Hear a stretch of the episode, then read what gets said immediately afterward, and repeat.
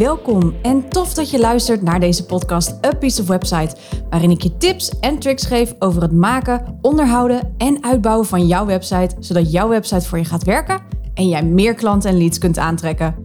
Mijn missie is om ervoor te zorgen dat de techniek van jouw website a piece of cake wordt. Ik ben je host, Cheryl Porcelein, webdesigner en taggirl en dit is A Piece of Website, de podcast. Hi, welkom. Leuk dat je luistert. En uh, vandaag ga ik je een beetje meenemen in een persoonlijke reis van mij. Um, wat je misschien nog niet van mij weet, is dat ik heel lang, nou ja, heel lang, wel vrij lang, een bijbaan heb gehad in de horeca. Wat eigenlijk heel gek is, want ik ben echt extreem introvert, maar dat maakt niet uit. Ik vond het echt fantastisch. Uh, maar naast mijn studies en mijn bedrijf werkte ik in het barbecue restaurant hier bij mij in het dorp, in Hillegom. En man, ik heb daar zo van genoten. Um, ik heb best wel wat bijbaantjes gehad. Ik werk al eigenlijk vanaf mijn veertiende. Eerst toen nog uh, bij de C1000, toen het nog C1000 was, als vakkenvuller. Um, daar heb ik volgens mij ook een jaar of vijf gewerkt. Want ik heb ondertussen, ik heb eerst als vakkenvuller gewerkt. Toen mocht ik naar de verse vleeswaren, mocht ik vleeswaren snijden, hartstikke leuk. Heb ik mijn vinger nog open gehaald aan zo'n machine, maakt niet uit.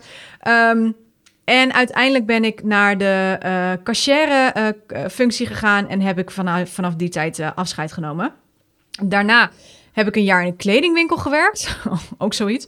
Daarna heb ik nog drie maanden bij de Dekamarkt gewerkt. Maar goed, daar had ik het helemaal niet naar mijn zin. Dus daar ben ik ook echt niet lang gebleven. En toen was ik eindelijk 18 en mocht ik dus een bijbaantje in de horeca.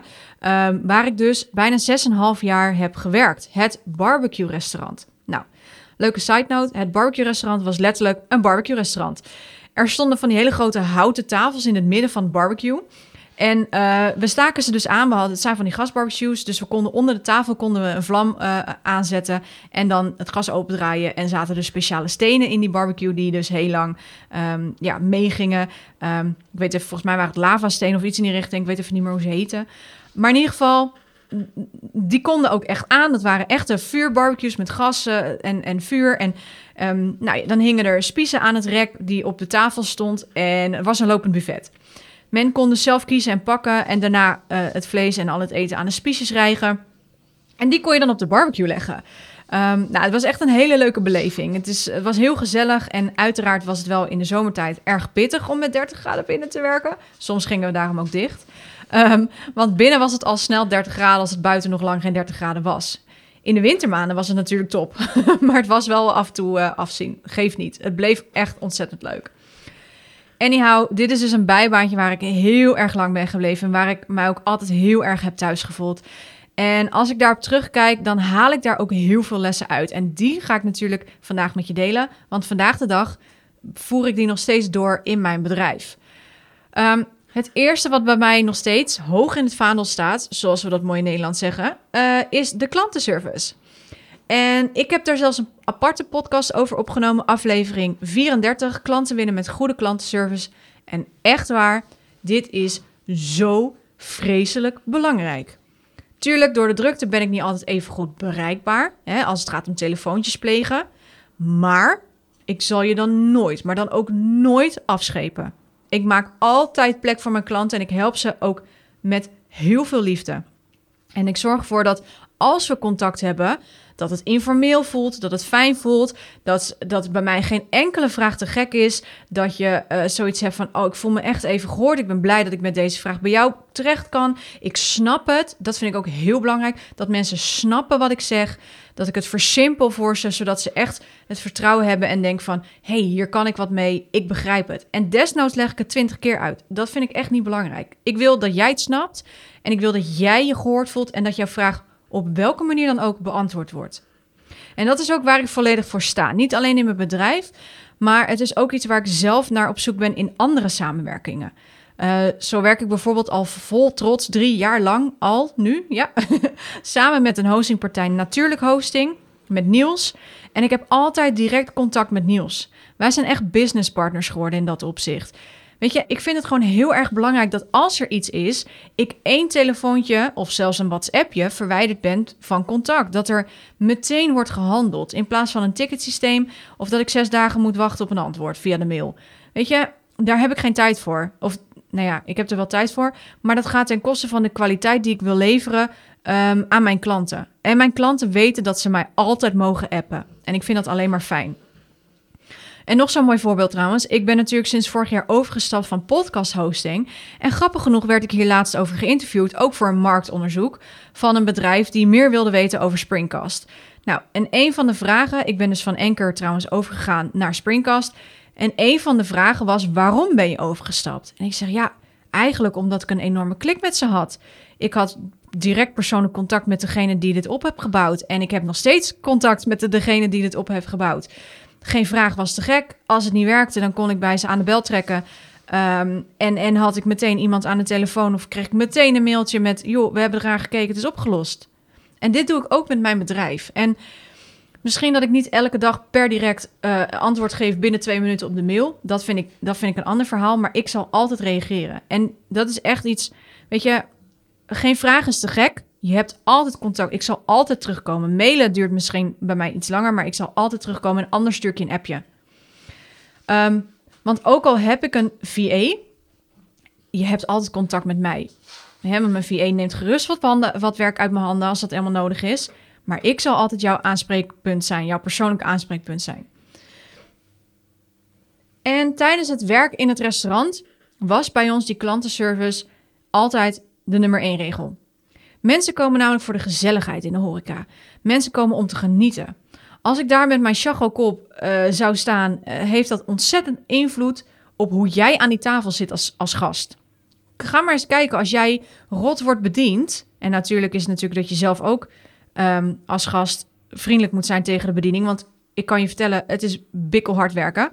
Maar als jij natuurlijk de ervaring hebt dat iemand die jou bedient uh, met een chagrijnig hoofd staat of uh, geen normaal gesprek aangaat, dan voel je dat, dan merk je dat. Dan zit je daar ook minder prettig. Ik heb het nog steeds, ik maak het nog steeds wel eens mee. En dan denk ik, joh, als je niet wil werken, doe het dan niet. Zo ben ik ook opgevoed. Maar ik, her, ik weet hoe het is om in de horeca te werken. En ondanks dat het voor mij lichamelijk, hè, natuurlijk vanwege mijn beperking, uh, heel zwaar werk was, liet ik dat de gasten nooit merken. Mijn collega's wisten dat altijd wel van mij, maar mijn gasten liet ik dat nooit werken. Die gasten waren namelijk belangrijk. Zij betalen je brood. Uh, zij moesten het naar hun zin hebben. En heel eerlijk, als een gast het leuk heeft, geeft dat jou ook vaak energie. Althans, dat was bij mij wel zo. En ik zorgde er altijd voor dat niemand iets tekort kwam. Dat iedereen het naar hun zin had. Samen met het hele team deden we dat. En dat kregen we ook echt terug. En overigens, Trouwens, ik noem nooit namen uh, van, waar, van bij wie ik gewerkt heb en zo. Um, dat doe ik vanwege privacy, dus dan weet je dat. Maar goed, we hadden dus in het restaurant, uh, bij, in het toilet, hadden we de deuren hadden we voorzien van krijtbordverf. Fantastisch. En onze gasten lieten daar dus berichtjes achter dat ze genoten hadden, dat het team zo fijn was. En dat is waar je het onder andere voor doet. Werken in de horeca vind ik wel, dat moet je liggen. Als je het niet leuk vindt om uh, je gasten te willen vermaken en te verzorgen, dan is werk in de horeca niks voor jou. Um, en dat geldt ook voor jouw klanten en dat geldt ook nu voor mijn klanten in, in je eigen bedrijf.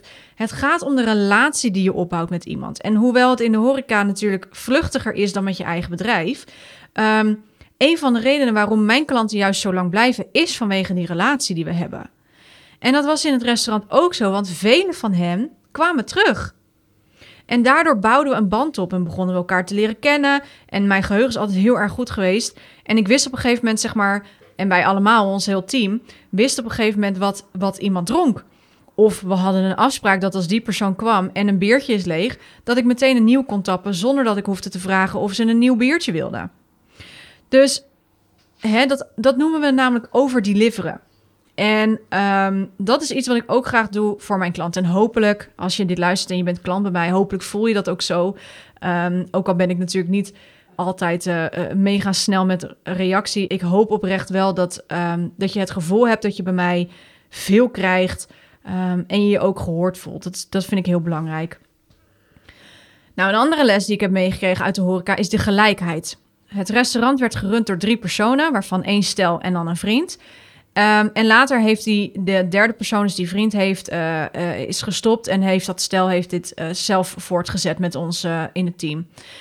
Maar wat bij ons altijd, maar dan ook altijd het geval was, was ondanks dat zij de eigenaren waren, dat het hun bedrijf was, dat zij de baas waren, waren we allemaal gelijk. We hadden namelijk geen baas-werknemer verhouding. Iedereen had zijn eigen taak.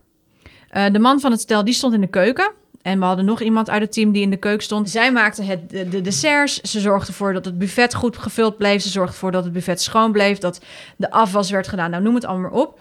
En de vrouw van het stel, die stond bij ons in de bediening. Die eigenaren werkten dus zelf kei en keihard mee. Ze hadden er ook voor kunnen kiezen om een manager in te huren en vervolgens lekker thuis te gaan zitten en geld te verdienen. Had ook gekund. Zie je ook nog steeds heel veel. Maar het feit dat die eigenaren zelf meewerkten, elke dag weer. Dat is wat ik, wat ik probeer te zeggen, is die gelijkheid. En als het bij ons bij de bar voor enorm druk was, waardoor de afwas opstapelde en het in de keuken wat rustiger was, sprongen ze vanuit de keuken bij ons bij. We waren allemaal gelijk, echt allemaal. Of je nou net startte of niet. En ook al moest je het allemaal nog leren, er stond niemand boven of niemand onder je. En dat is ook een van de dingen die ik in mijn bedrijf ontzettend belangrijk vind. En ik heb ook wel eens gedeeld, uh, als het goed is, misschien heb je dat wel gezien, misschien niet. Um, heb ik dat wel eens gedeeld in mijn Instagram stories. Dat, dat ik het zo belangrijk vind um, dat er geen ongelijkheden zijn in een samenwerking. En tuurlijk, jij hebt jouw expertise, ik heb mijn expertise.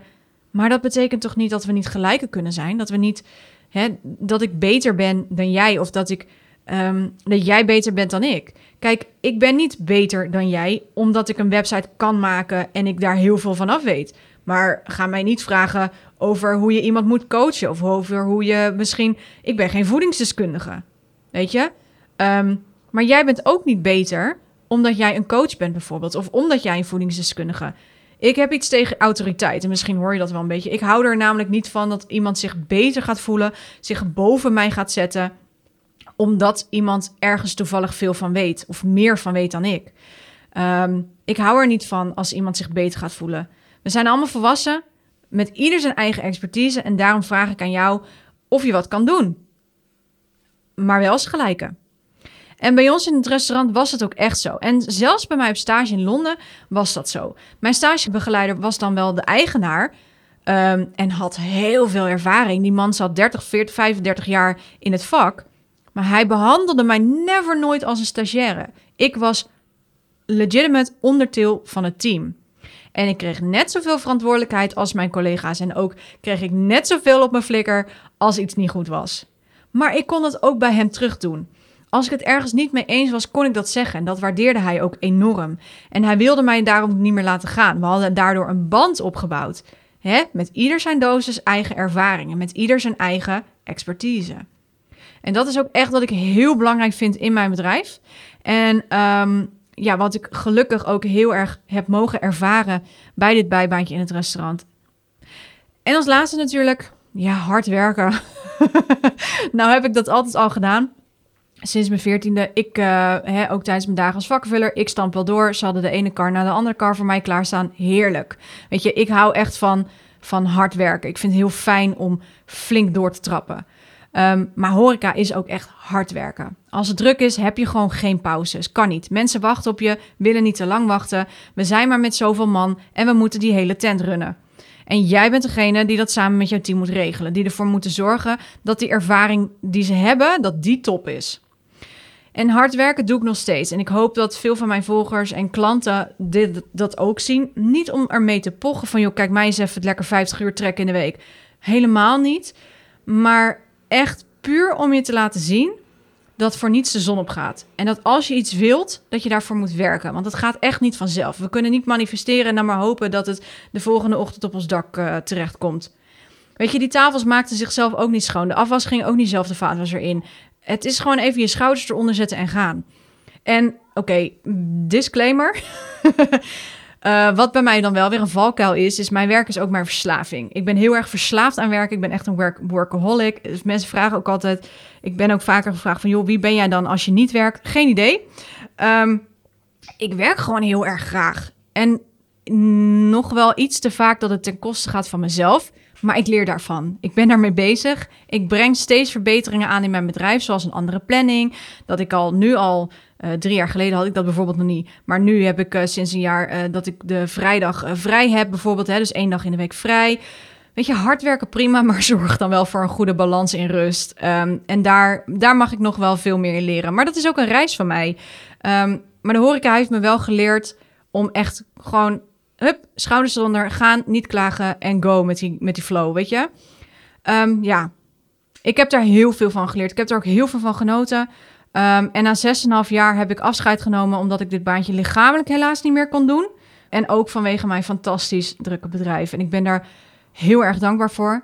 Ik kijk ook echt terug op een prachtige tijd. En ik dank mijn collega's en natuurlijk vooral de eigenaren enorm voor deze geweldige samenwerking. Ik heb er heel veel van geleerd. Ik heb er heel veel van genoten. We hebben heel veel lol gehad. Als ik eraan terugdenk ook, kan ik nog lachen om bepaalde uitspraken. Bij ons was alles informeel. Bij ons was alles. Wij waren echt. Wij zeiden ook altijd. Misschien ben ik daarom wel verder gegaan in mijn eigen bedrijf. Een uitspraak die wij altijd deden was: Wij komen nooit meer aan de normale baan. Wij zijn niet uh. Wij zijn niet geschikt om in het kantoor te werken of iets dergelijks. Nou, dat klopt. Um, we waren echt met z'n allen echt mega gestoord. Was echt fantastisch. Um, dus ja, ik ben hier heel erg dankbaar voor. En ik heb hier heel veel uitgehaald. En ja, ik hoop dat dit jou ook het geïnspireerd heeft. En dit was hem. ik vind dat zo leuk hè, hoe ik dan uh, die podcast afsluit. Maar uh, nee, ik, ik, nogmaals, ik hoop dat dit je geïnspireerd heeft. Um, en dat het je gemotiveerd heeft. En ja, ik wens je gewoon een hele fijne dag. En tot de volgende keer. Oké, hey, groetjes. Doeg! Hey, voor je deze podcast helemaal afsluit, ik heb nog iets heel tofs voor je. Er staat namelijk een geweldige driedelige podcastserie voor je klaar. Bomvol tips en tricks om je website te optimaliseren of om je website vanaf het begin goed op te zetten. Zodat jouw website de juiste klant gaat aantrekken en voor jou gaat werken.